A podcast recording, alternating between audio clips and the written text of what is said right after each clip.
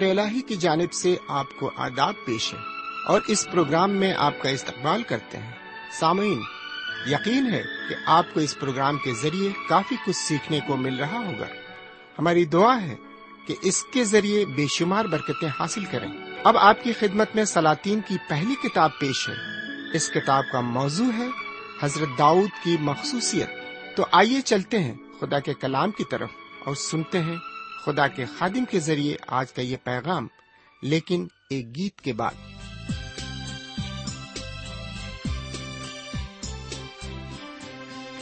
تیرا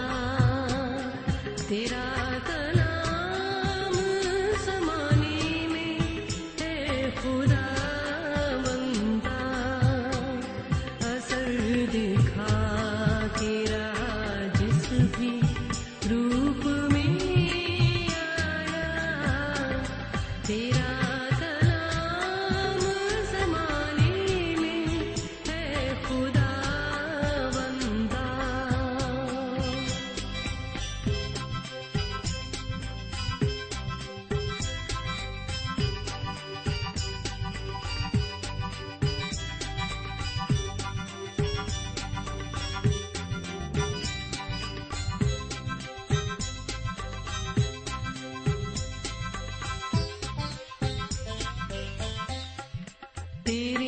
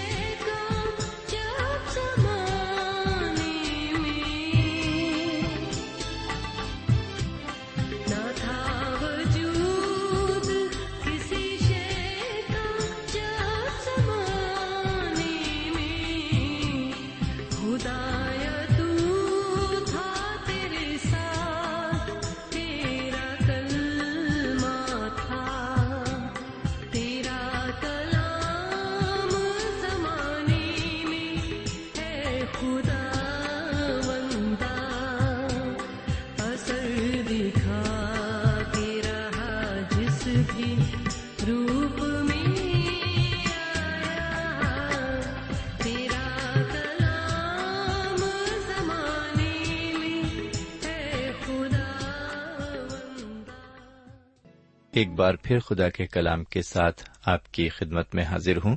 سلام قبول فرمائیے۔ سمن ہم خدا و تعالی کے تہ دل سے شکر گزار ہیں کہ ایک اور موقع اس نے ہمیں دیا تاکہ ہم اس کے کلام سے فیضیاب ہو سکیں۔ تو آئیے ایک بار پھر ہم اس کی کلام کی طرف چلتے ہیں۔ لیکن پہلے چھوٹی سی دعا مانگتے ہیں۔ اے خدا رب العزت ایک بار پھر تو نے ہمیں موقع دیا کہ ہم تیرے کلام پر غور و فکر کریں۔ آج ہم جو کچھ بھی سنتے اور پڑھتے ہیں، ہم اس کو اچھی طرح سمجھ سکیں۔ یہ دعا جناب سیدنا یسو مسیح کے وسیلے سے مانگتے ہیں۔ آمین۔ سمین آپ کو معلوم ہو کہ آج ہم آپ کی خدمت میں ایک نئی کتاب کو پیش کرنے جا رہے ہیں، شروع کرنے جا رہے ہیں اس کا مطالعہ۔ اور وہ کتاب ہے سلاطین۔ جی ہاں سلاطین کی دو کتابیں ہیں اور یہاں پر انہیں کہا جاتا ہے پہلا سلاطین اور دوسرا سلاطین۔ تو سلاطین کی پہلی کتاب کو ہم آپ کی خدمت میں رکھیں گے، اس کے پہلے باپ پر مطالعہ کریں گے اور پھر دوسرے باپ کی ابتدائی گیارہ آیتوں پر ہم کچھ باتیں دیکھیں گے۔ تو آئیے ہم آگے بڑھتے ہیں۔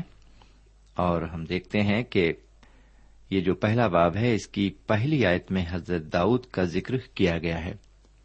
اور ان کے بارے میں یوں بیان کیا گیا ہے، اور داؤد بادشاہ بڈھا اور کوہنسال ہوا، اور وہ اسے کپڑے اڑاتے پر وہ گرم نہ ہوتا تھا۔ سوین اس عبارت میں داؤد بادشاہ کی ضعیفی اور ان کی جسمانی کیفیت کا ذکر کیا گیا ہے۔ انسان جیسے جیسے عمر رسیدہ ہوتا جاتا ہے، ویسے ویسے اس کے جسم کی توانائی اور خون کی گرمی کم ہوتی جاتی ہے۔ اور جب جب یہ خون کی گرمی ختم ہو جاتی ہے، تو زندگی کا چراغ گل ہو جاتا ہے۔ جن لوگوں کے گھروں میں ضعیف لوگ موجود ہیں، وہ اچھی طرح سمجھ سکتے ہیں کہ ایسے لوگوں کو مدد کی سخت ضرورت ہوتی ہے۔ ان کی دیکھ بھال کی بھی ضرورت ہوتی ہے۔ ایسے وقت میں لوگ ان عمر رسیدہ لوگوں سے بیجا فائدہ اٹھانے کی کوشش کرتے ہیں۔ سب کی نگاہ ان پر ہوتی ہے اور ہر ایک شخص موقع کی تلاش میں رہتا ہے۔ یہاں پر ہم دیکھیں گے کہ حضرت داؤد کے بیٹے ادونیا نے ناجائز فائدہ اٹھانے کی کوشش کی اور تخت حکومت پر قابض ہونے کی سازش کی۔ اب میں آپ کو بتاتا ہوں کہ یہ ادونیا تھا کون اور اس کا حضرت داؤد سے کیا رشتہ تھا۔ اسے جاننے کے لیے میں آپ کی خدمت میں پانچویں اور چھٹی آیت کو رکھتا ہوں، جہاں یوں لکھا ہوا ہے، تب حجیت کے بیٹے ادونیا نے سر اٹھایا اور کہنے لگا، میں بادشاہ ہوں گا اور اپنے لیے رتھ اور سوار اور پچاس آدمی جو اس کے آگے دوڑے تیار کیے اور اس کے باپ نے اس کو اتنا بھی کہہ کر آزردہ نہیں کیا کہ تو نے یہ کیوں کیا ہے۔ اور وہ بہت خوبصورت بھی تھا اور ابھی سلوم کے بعد پیدا ہوا تھا۔ سمین آپ نے اس عبارت کو سنا۔ حجیت حضرت داؤد کی بیوی تھی اور ادونیا ان کا چوتھا بیٹا تھا جو ابھی سلوم کے بعد پیدا ہوا تھا۔ اس کی پیدائش ہبرون میں ہوئی تھی۔ اس کی تصدیق سیمل نبی کی دوسری کتاب کے تیسرے باپ کی چوتھی آیت میں ملتی ہے۔ میں اس عبارت کو آپ کے لیے پڑھتا ہوں، غور فرمائے لکھا ہوا ہے، چوتھا ادونیہ تھا جو حجیت کا بیٹا تھا، اور حجیت کے بیٹے ادونیا نے سر اٹھایا۔ سمن یہ لفظ بہت ہی دلچسپ ہے۔ سر اٹھانے سے متعلق ایک عبارت کلام مقدس میں ہمیں اور ملتی ہے، جس کو میں آپ کی خدمت سے پیش کرنا چاہوں گا۔ یہ عبارت مقدس لوکا کی انجیل اور اس کے چودہویں باپ کی گیارہویں آیت ہے۔ یہاں لکھا ہوا ہے، کیونکہ جو کوئی اپنے آپ کو بڑا بنائے گا، وہ چھوٹا کیا جائے گا، اور جو اپنے آپ کو چھوٹا بنائے گا، وہ بڑا کیا جائے گا۔ جی ہاں میرے بھائی، جو کوئی اپنے آپ کو بڑا بنائے گا، وہ چھوٹا کیا جائے گا۔ یہ بات ادونیا کی زندگی میں بالکل سچ ثابت ہونے جا رہی ہے۔ سامن میری اور آپ کی زندگی میں بھی یہ بات بالکل سچ ثابت ہوگی۔ خدا کا کلام کبھی جھوٹ نہیں بولتا ہے۔ سمین کلام مقدس ادونیا کے بارے میں بہت سی باتیں بتاتا ہے۔ ادونیا ایک گھمنڈی اور مفاد پرست انسان تھا۔ اس کے اندر کچھ ایسی خوبیاں تھیں جو اس کے سوتیلے بھائی ابی سلوم میں بھی تھیں۔ جس نے اپنے والد حضرت داؤد کے خلاف بغاوت کی تھی۔ ادونیا بھی کچھ نہ کچھ کرنا چاہتا تھا۔ یہاں ان تمام باتوں سے یہ ظاہر ہوتا ہے کہ حضرت داؤد باوجود اپنی تمام خوبیوں کے اپنے خاندان کو ٹھیک طرح سے تربیت دینے میں ناکام رہے۔ ان کا محل ہر طرح کی سازشوں کا گہوارہ تھا۔ جیسا کہ شاہی محلوں میں ہوتا رہتا ہے۔ ہر شخص سیاست کرتا ہے اور ایک دوسرے کے خلاف سازش ہوتی رہتی ہے۔ شاہی محلوں میں لوگوں کے اپنے اپنے گٹ بن جاتے ہیں اور حکومت کا تختہ پلٹنے کی کوشش ہوتی رہتی ہے۔ یہاں پر ایسا دکھائی پڑتا ہے کہ حضرت داؤد نے اپنے بیٹوں کو کبھی تمبی نہیں کی، بلکہ ان کی حرکتوں پر صرف مسکرا دیے ہوں گے۔ جیسا کہ ایش پسند باپ اپنے بچوں کی حرکتوں پر اکثر کیا کرتے ہیں۔ سامعین، ادونیا کی ماں کے بارے میں کلام میں صرف اتنا ہی ذکر کیا گیا ہے کہ وہ حضرت داؤد کی بیویوں میں سے ایک تھی۔ بہرکیف اب ذرا ساتویں آیت کو سنیے۔ لکھا ہوا ہے، اور اس نے ضرویا کے بیٹے یواب اور ابیاتر کہن سے گفتگو کی۔ اور یہ دونوں دنیا کے پیرو ہو کر اس کی مدد کرنے لگے۔ سامن اس عبارت میں ضرویا کے بیٹے یواب کا ذکر آیا ہے۔ یواب بہت سالوں تک حضرت داؤد کا وفادار رہا، لیکن اب وہ ادونیا سے مل جاتا ہے اور اس کی پیروی کرنے لگتا ہے۔ وہ اپنے مستقبل کو مضبوط کرنے کی فکر کرتا ہے۔ حضرت داؤد ضعیف اور کوہنسال ہو چکے ہیں۔ ان کے جسم کی حرارت کم ہو گئی ہے۔ کب ان کی زندگی کا چراغ بجھ جائے کوئی نہیں جانتا۔ ان حالات میں ہر ایک کو اپنے مستقبل کی فکر ہے۔ حضرت داؤد کے خاندان میں ان کی بے شمار بیویاں اور ان کے لڑکے بھی اپنے مستقبل کی فکر میں کھوئے ہوئے ہیں۔ یو آپ نے دیکھا کہ ادونیا کے بادشاہ ہونے کے امکانات ہیں۔ کیونکہ شاید ابی سلوم کی وفات کے بعد ادونیا کو وہ زیادہ پسند کرتے تھے۔ یو آپ کا محل میں اور وہاں کے لوگوں پر کافی اثر تھا۔ وہ حضرت داؤد کا دہنا ہاتھ تھا۔ اور مجھے یقین ہے کہ وہ حضرت داؤد کا بہت ہی وفادار تھا۔ وہ بادشاہ کا ایک بال بھی بیکا نہیں ہونے دینا چاہتا تھا۔ لیکن وہ یہ بھی نہیں چاہتا تھا کہ ادونیا کے علاوہ کوئی اور تخت نشین ہو۔ ایسی حالت میں اس کا مستقبل خطرے میں پڑ جاتا ہے۔ وہ نہیں چاہتا تھا کہ حضرت سلیمان، حضرت داؤد کے بعد ان کی گدی کا وارث ہو اور اس پر بیٹھے۔ اب ہم دیکھیں گے کہ ادونیا نے ایک دعوت کا انتظام کیا۔ میرے بھائی، اگر آپ چاہتے ہیں کہ آپ کے کسی منصوبے میں لوگ آپ کی طرفداری کریں تو یہ دعوت کا طریقہ بہت ہی اچھا اور عمدہ ہے۔ آپ کو لوگوں سے ضرور حوصلہ افزائی ملے گی۔ اب ذرا نوی آیت پر آتے ہیں۔ یہاں لکھا ہوا ہے، اور ادونیا نے بھیڑے اور بیل اور موٹے موٹے جانور زہلت کے پتھر کے پاس جو این راجل کے برابر ہے، ذبح کیے اور اپنے سب بھائیوں یعنی بادشاہ کے بیٹوں کی اور سب یہودا کے لوگوں کی جو بادشاہ کے ملازم تھے دعوت کی۔ سمن، یہاں پر ہم دیکھتے ہیں کہ ادونیا نے ایک عمدہ اور شاندار دعوت کا انتظام کیا۔ اس نے اس دعوت میں اپنے سب بھائیوں اور اپنے باپ کے ملازموں کو بلایا۔ یہ ایک اچھا قدم تھا۔ اس دعوت کے پس پردہ یہ مقصد تھا کہ وہ اپنے کو بادشاہ ہونے کا اعلان کر دے، کیونکہ وہ اپنے بھائیوں اور بادشاہ کے بیٹوں میں سب سے بڑا تھا۔ اور بڑے ہونے کی وجہ سے اس زمانے کے دستور کے مطابق وہی تخت کا وارث اور ولی عہد تھا۔ بہرکیف، آگے بڑھتے ہیں اور دسویں آیت کو پڑھتے ہیں۔ پہلے باپ کی دسویں آیت کو۔ لکھا ہوا ہے، پر ناتن نبی اور بنایا اور بہادر لوگوں اور اپنے بھائی سلیمان کو نہ بلایا۔ سمین ادونیا اچھی طرح اس بات کو جانتا تھا کہ ناتن نبی بیسبا کی حمایت اور طرفداری کرے گا۔ ناتن نبی نے جناب داؤد کو اس وقت راہ دکھائی جب انہوں نے ایک بڑا گناہ کیا تھا۔ ناتن نبی بیسبا کے پاس جاتے ہیں اور دونوں مل کر ایک منصوبہ بناتے ہیں۔ تاکہ حضرت داؤد اپنے بیٹے سلیمان کو تخت کے وارث ہونے کا اعلان کر دیں۔ بہرکیف، اب ہم آپ کی خدمت میں سلاطین کی پہلی کتاب کے پہلے باپ کی گیارہویں آیت سے لے کر تیسویں آیت تک عبارت کو پیش کرتے ہیں۔ سمن اس عبارت میں ہم دیکھتے ہیں کہ حضرت داؤد کا بیٹا دونیا بادشاہ بن بیٹھا ہے۔ اس بات کا ذکر ناتن نبی بیس سبا سے کرتے ہیں۔ وہ کہتے ہیں کیا تو نے نہیں سنا کہ حجیت کا بیٹا دونیا بادشاہ بن بیٹھا ہے؟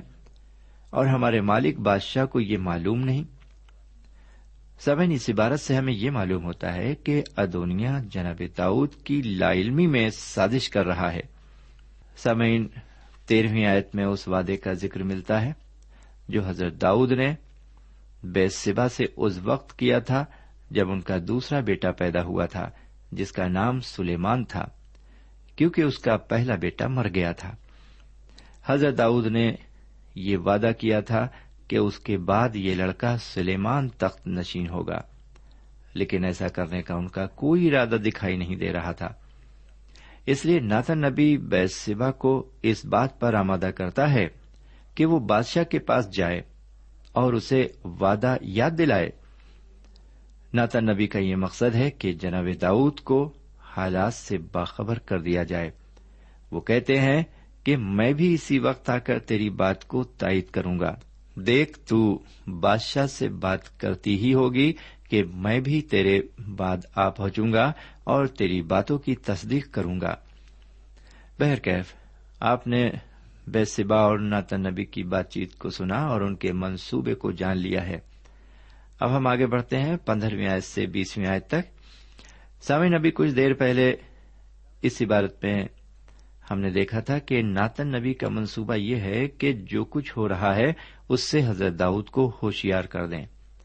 سامعین، پندرہویں اور سولہویں آیت سے ہم اس بات کو آسانی سے جان سکتے ہیں کہ کافی عرصے سے بیسبا اور داؤد کی ملاقات نہیں ہوئی تھی۔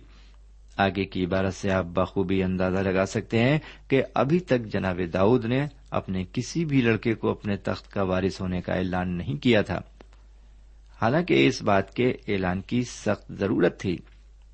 سمے ندونیا ایک خوبصورت اور اپنی طرف متوجہ کرنے والا ایک قابل لڑکا سمجھا جاتا تھا اور لوگ بھی شاید یہی چاہتے تھے کہ وہی جناب داؤد کے بعد ان پر حکمرانی کرے۔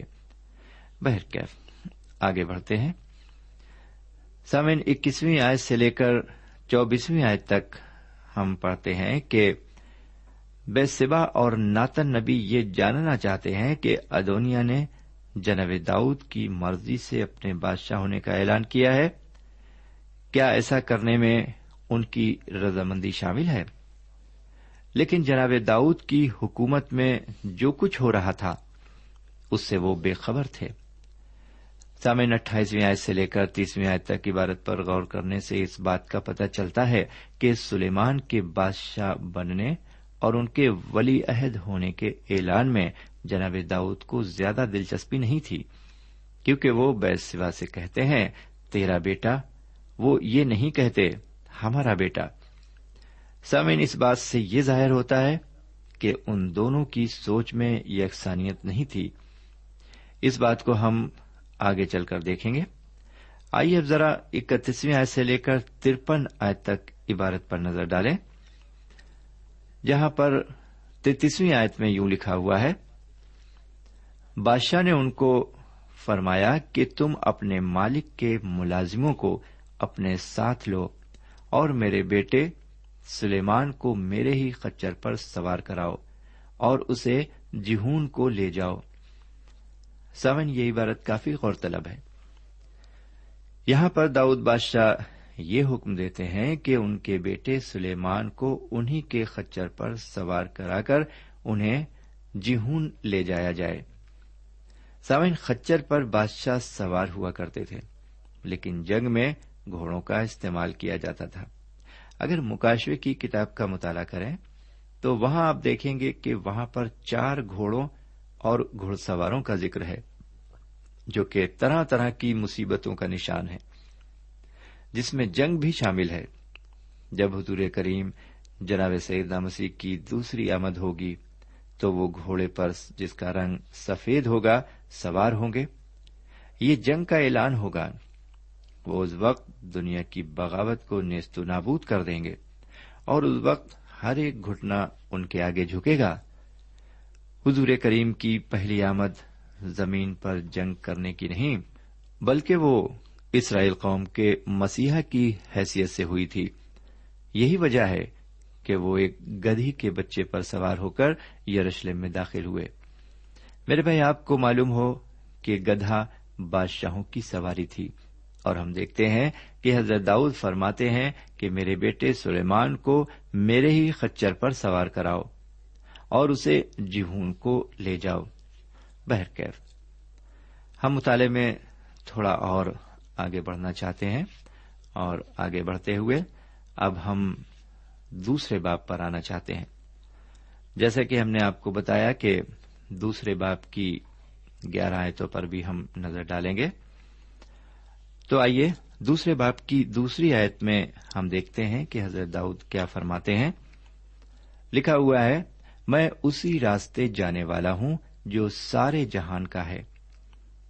جی ہاں میرے پیارے بھائی بہن ہر ایک انسان کا حشر ایک نہ ایک دن یہی ہونا ہے، اسے مرنا ہے، کیونکہ انسان مٹی سے بنایا گیا ہے اور اسے مٹی میں مل جانا ہے۔ اس کا جسم فانی ہے۔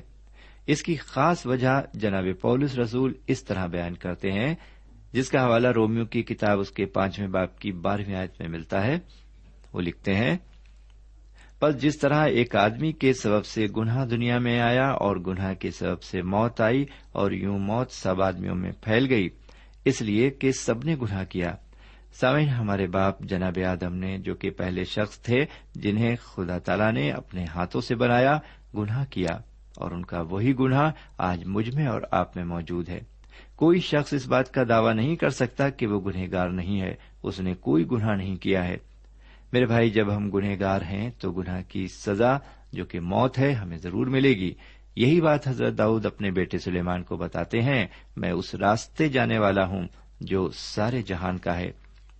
سمن جو لوگ خدا ان تعالی کے ایک کام پر پابندی سے عمل کرتے ہیں اور اس پر ایمان رکھتے ہیں، وہ موت سے بالکل نہیں ڈرتے، کیونکہ وہ موت کی وادی سے گزرنے کے بعد ابدی زندگی میں داخل ہوتے ہیں۔ لیکن جو لوگ دنیا میں عیش و عشرت اور ہرس اور لالچ اور گناہ کی زندگی گزارتے ہیں، وہ مرنے کے بعد جہنم میں داخل ہوں گے۔ اور اسی لیے وہ موت سے ڈرتے ہیں۔ زبور تیئیس کی چوتھی آیت میں حضرت داؤد فرماتے ہیں، خواہ موت کے سائے کی وادی میں سے میرا گزر ہو، میں کسی بلا سے نہیں ڈروں گا، کیونکہ تو میرے ساتھ ہے۔ یہ ہے حضرت داؤد کا اپنا ذاتی تجربہ۔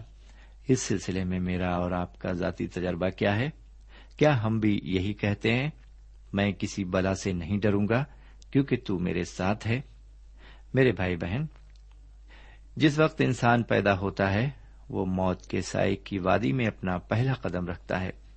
جیسے جیسے وہ بڑا ہوتا ہے، اس وادی کا راستہ تنگ ہوتا جاتا ہے، اور اس وادی کا آخری کنارہ موت ہے۔ دوسری بات حضرت داؤد اپنے بیٹے سلیمان سے جو کہتے ہیں، وہ یہ ہے، تو مضبوط ہو اور مردانگی دکھا۔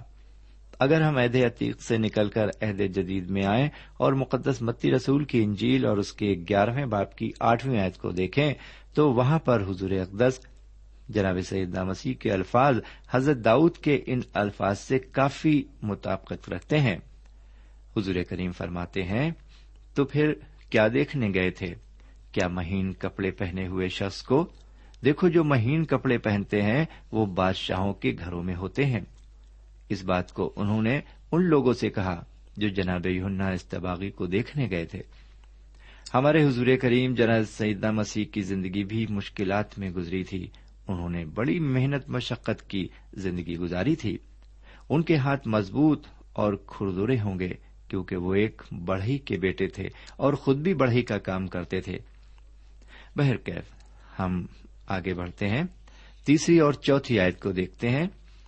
لکھا ہوا ہے، اور جو موسا کی شریعت میں لکھا ہے، اس کے مطابق خداون اپنے خدا کی ہدایت کو مان کر اس کی راہوں پر چل اور اس کے آئین پر اور اس کے فرمانوں اور حکموں اور شہادتوں پر عمل کر تاکہ جو کچھ تو کرے اور جہاں کہیں تو جائے، سب میں تجھے کامیابی ہو اور خداون اپنی اس بات کو قائم رکھے جو اس نے میرے حق میں کہی کہ اگر تیری اولاد اپنے طریق کی حفاظت کر کے اپنے سارے دل اور اپنی ساری جان سے میرے حضور راستی سے چلے تو اسرائیل کے تخت پر تیرے ہاں آدمی کی کمی نہ ہوگی۔ سامعین، حضرت داؤد کی آواز میں ایک التجا ہے جو اس عبارت میں پائی جاتی ہے۔ وہ اپنے بیٹے سلیمان کو تحفے میں کچھ دینا چاہتے ہیں۔ جو کچھ وہ دینا چاہتے ہیں، وہ اپنے آپ میں بہت اہم ہے۔ لیکن ہم دیکھیں گے کہ ان کی تعلیم پر زیادہ دھیان نہیں دیا گیا۔ لیکن جو کچھ بھی دھیان دیا گیا، اس کے ذریعے وہ ایک عظیم بادشاہ بن گئے۔ ان کی عظمت اور شہرت دور دور تک پھیل گئی۔ ان جیسا بادشاہ نہ تو کوئی ہوا ہے اور نہ ہی کوئی ہوگا۔ واقعی خدا کے کھیل اور اس کے کارنامے کتنے نرالے ہیں۔ سمعین اب یہیں پر ہم آج کے مطالعے کو روک دینا چاہتے ہیں کیونکہ وقت ختم ہو چکا ہے۔ اگلے پروگرام میں خدا نے چاہ تو یہیں سے شروع کریں گے۔ تب تک کے لیے خدا حافظ۔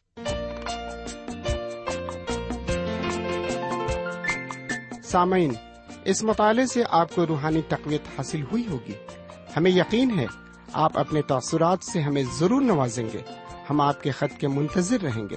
ہمارا پتہ ہے۔ پروگرام نور ال post box number one five seven five Sialkot Pakistan. پتہ ایک بار پھر سن لیں۔ پروگرام نور ال پوسٹ باکس نمبر ایک پانچ سات پانچ سیال کوٹ پاکستان۔ اب آپ ہم سے ٹیلی فون اور ای میل سے بھی رابطہ قائم کر سکتے ہیں۔ ہمارا ٹیلی فون نمبر ہے nine two three, four four six, four zero four five seven eight نو دو تین، چار چار چھ، چار صفر چار، پانچ سات آٹھ. ہمارا ای میل پتا ہے N A E M three nine four nine eight Hotmail dot com. N A E M three nine four nine eight Hotmail dot com. ہمارے پروگرام کا وقت اب یہیں پر اختتام پذیر ہوتا ہے۔ اگلے پروگرام میں خدا کے کلام کے ساتھ پھر ملیں گے۔ تب تک کے لیے اجازت دیں۔ خدا حافظ۔